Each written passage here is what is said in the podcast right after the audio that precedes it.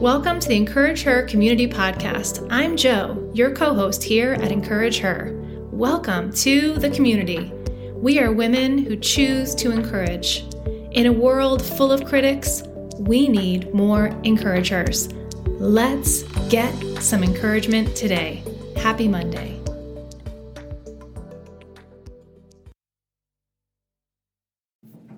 Good morning, encouragers. It's Jo. Happy Monday. This month, Sarah and I have been talking all about the essence of Eve. Last week, we kicked off our new theme by talking about a key scripture in Genesis three twenty. I first want to open us up in prayer, and then I'm going to read that scripture as we begin our practical pursuit of living the essence of Eve. Dear Lord, thank you for this time. Thank you for the women listening and just the ability to share your word. Help us be centered in you today as we think about Eve and as we consider your original design. Help us live out and be women who are living a life for you, pouring out your living water onto others. In your name, amen. So as I said, our key verse for this month is Genesis three twenty. And what we find here in Scripture is where Adam has named all of God's creation, and Eve has been made from the rib of Adam, first named woman. And in this Scripture here, Genesis three twenty, it says, "The man called his wife Eve, because she was the mother of all living." Now, what we want to Uh, remind you about is that this part of Scripture, Genesis three twenty, is after the fall. So what we mean by that is Adam and Eve were created in the Garden of Eden, and they were given a life of abundance and free will and freedoms. And God gave them instructions to not um, eat and enjoy one specific tree, right?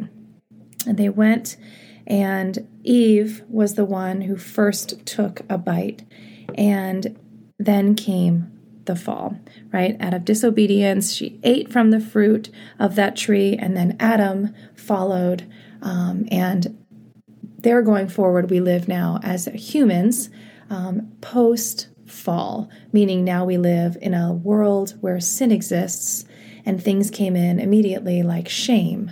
Eve was naked, and then after the fall, realized she was naked and felt shame. So now we are living in this, uh, the world in between two gardens. So we're no longer in the Garden of Eden, but we're not in heaven yet. So we're living life in the world um, marked by the fall.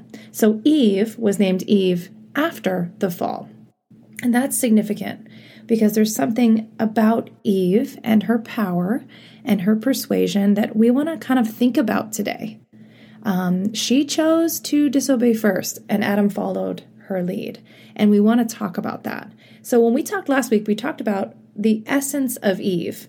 And what we want to really think and consider this month is how, as women, we have the power, the privilege, the ability through the Holy Spirit to have that essence in our day today. Um, to be that woman who of original design that God wants to influence the world. We have that ability and we have that potential. So today we're going to get a little more practical because that's kind of a big idea.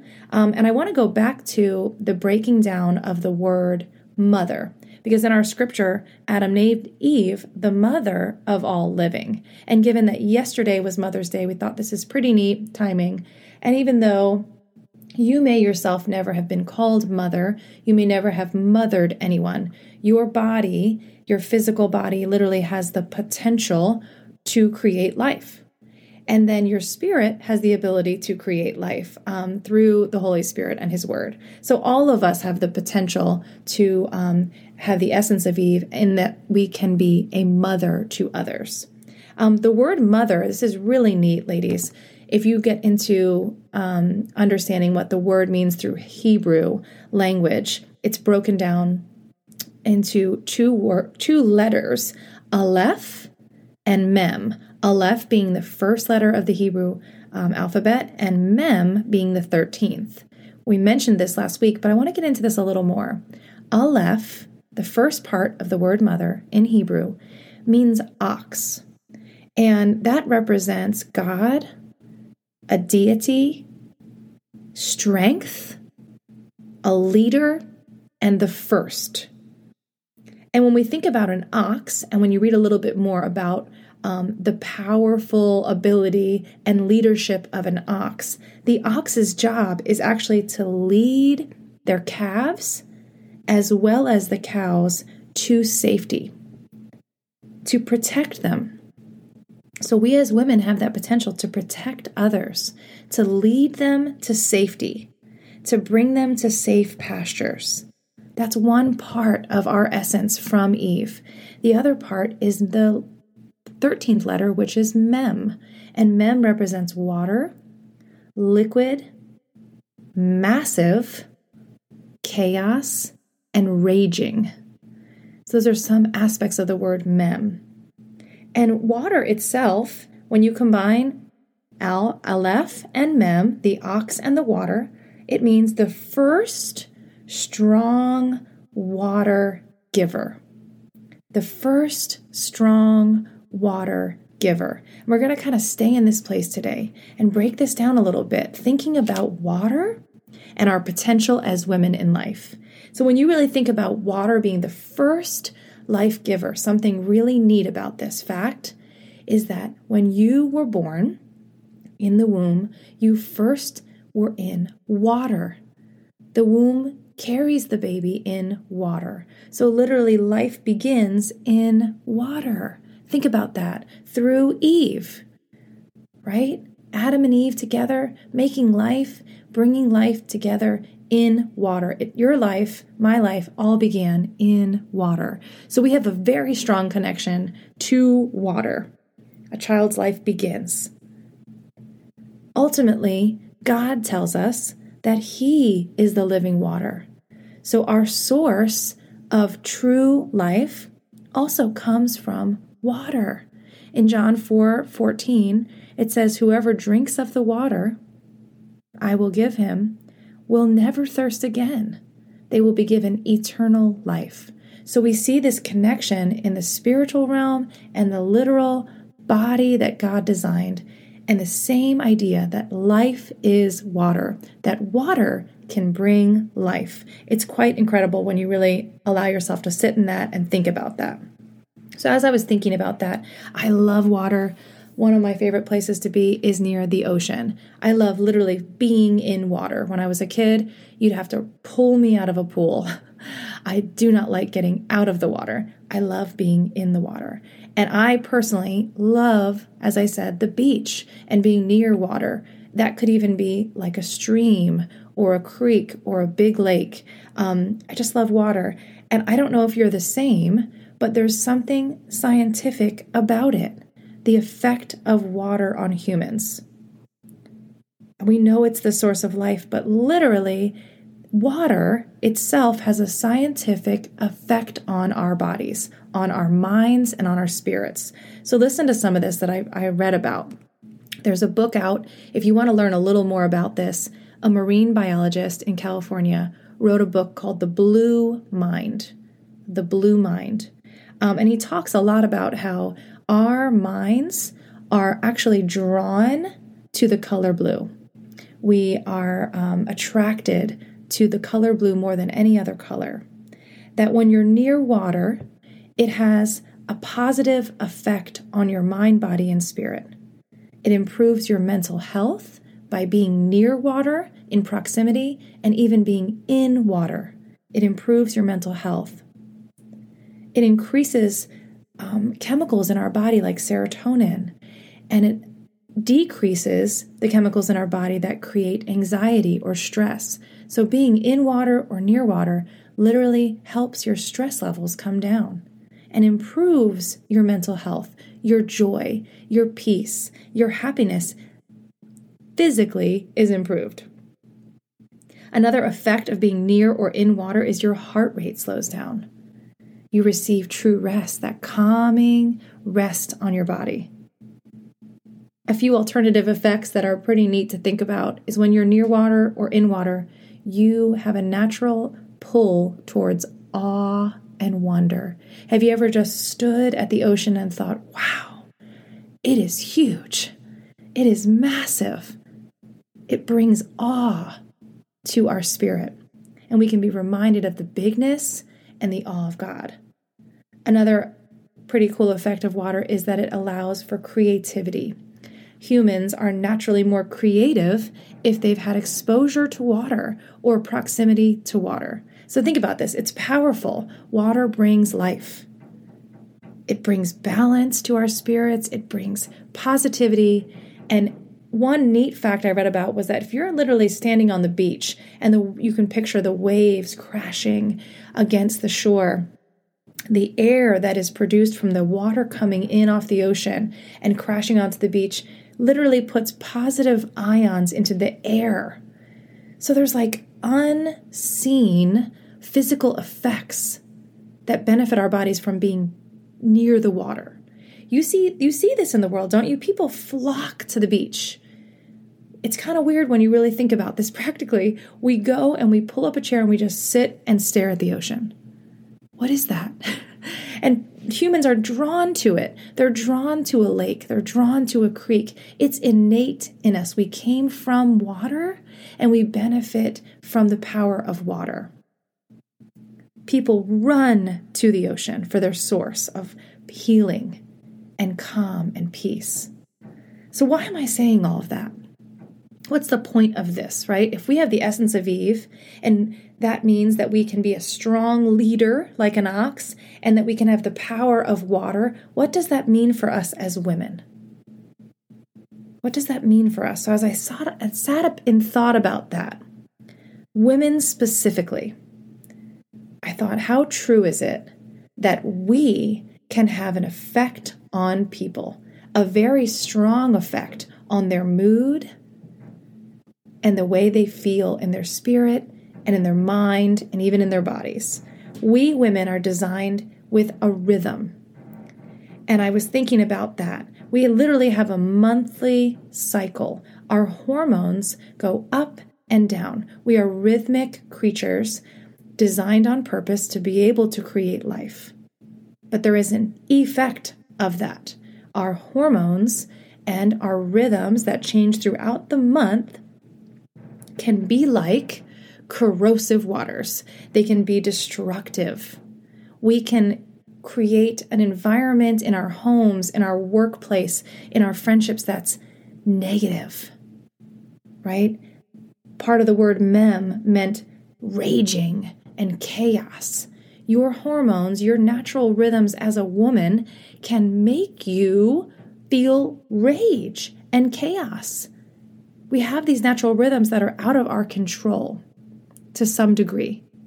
That's an element of a woman, of Eve, that men do not have. It's unique to Eve. And we all, whether we've actually mothered a child or not, have these rhythms. And when we think about water and we think about rhythm, what would you be more drawn to? Would you want to be around a tsunami? Or a hurricane? Would you be drawn to that, or would you run from that? Would you rather go to the calm and rhythmic and peaceful waters of the ocean? We know the answer. We'd rather sit next to a gentle, calm stream and listen to that trickle. We'd rather sit on the sand, feel the warmth under our feet, and hear the ocean crashing to and from. It brings peace. It brings life. It brings rest. And we as women can do that. We can do that in our homes. You hear, if you're married, you hear this a lot. Happy wife, happy life kind of stuff. That the woman sets the tone. You hear these things a lot, and maybe it feels like a little bit of pressure, but it's true. We as emotional creatures, as hormonal beings, have the ability to really shift the atmosphere, don't we? That's a responsibility, and that is a privilege. And that is part of the essence of Eve. So when I thought about this practically, wanting to be a woman who brings calm waters wherever I go, brings peaceful, life-giving water wherever I lead people.